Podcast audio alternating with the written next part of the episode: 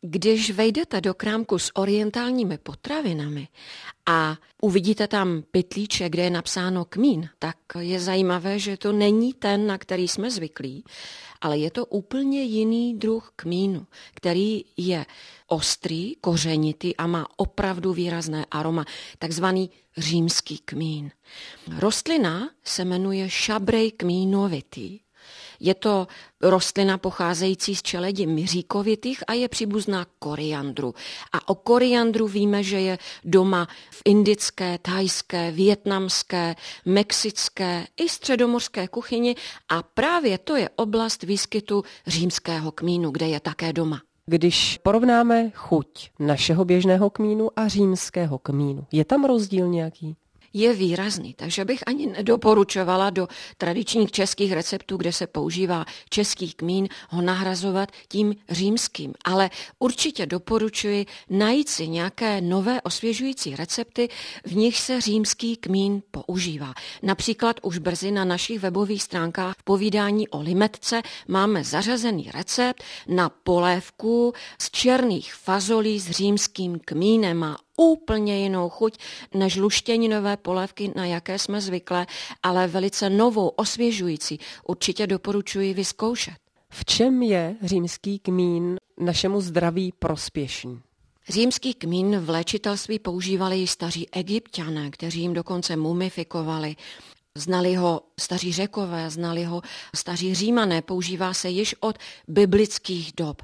Římský kmín se používá jako tradiční medicína na poruchy zažívání a pro nás skvělá zpráva je, že je to výrazné antidiabetikum. To znamená, že velmi prospívá diabetikum a zjistilo se, že dokonce snižuje hladinu krevního cukru lépe než některá užívaná antidiabetika, tedy léky orálně užívané na snižování hladiny krevního cukru. Diabetikum také snižoval všechny parametry, které se u nich hlídají, kromě toho krevního cukru, hemoglobin A1C, hladina cholesterolu a triglyceridů. Takže pro diabetiky velmi doporučuji tento římský kmín.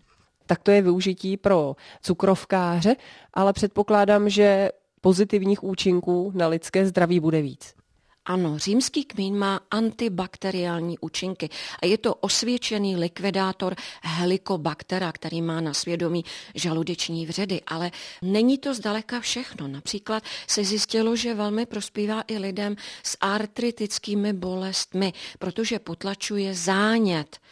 Navíc se používá i proti některým druhům rakovin, protože podporuje zažívání, také potlačuje rakovinu tlustého střeva a konečníku. Jak ho, Štěpánko, používáte? Římský kmín se používá tak, aby rozvinul svoje typické aroma a vůně, tak jak si můžeme všimnout například v azijské kuchyni. Typické je, že dáme trochu oleje na dno kastrolu, na něj nasypeme, dejme tomu tu lžíci římského kmínu a necháme ho hezky na teple rozvonět, ale pozor, nesmí se spálit.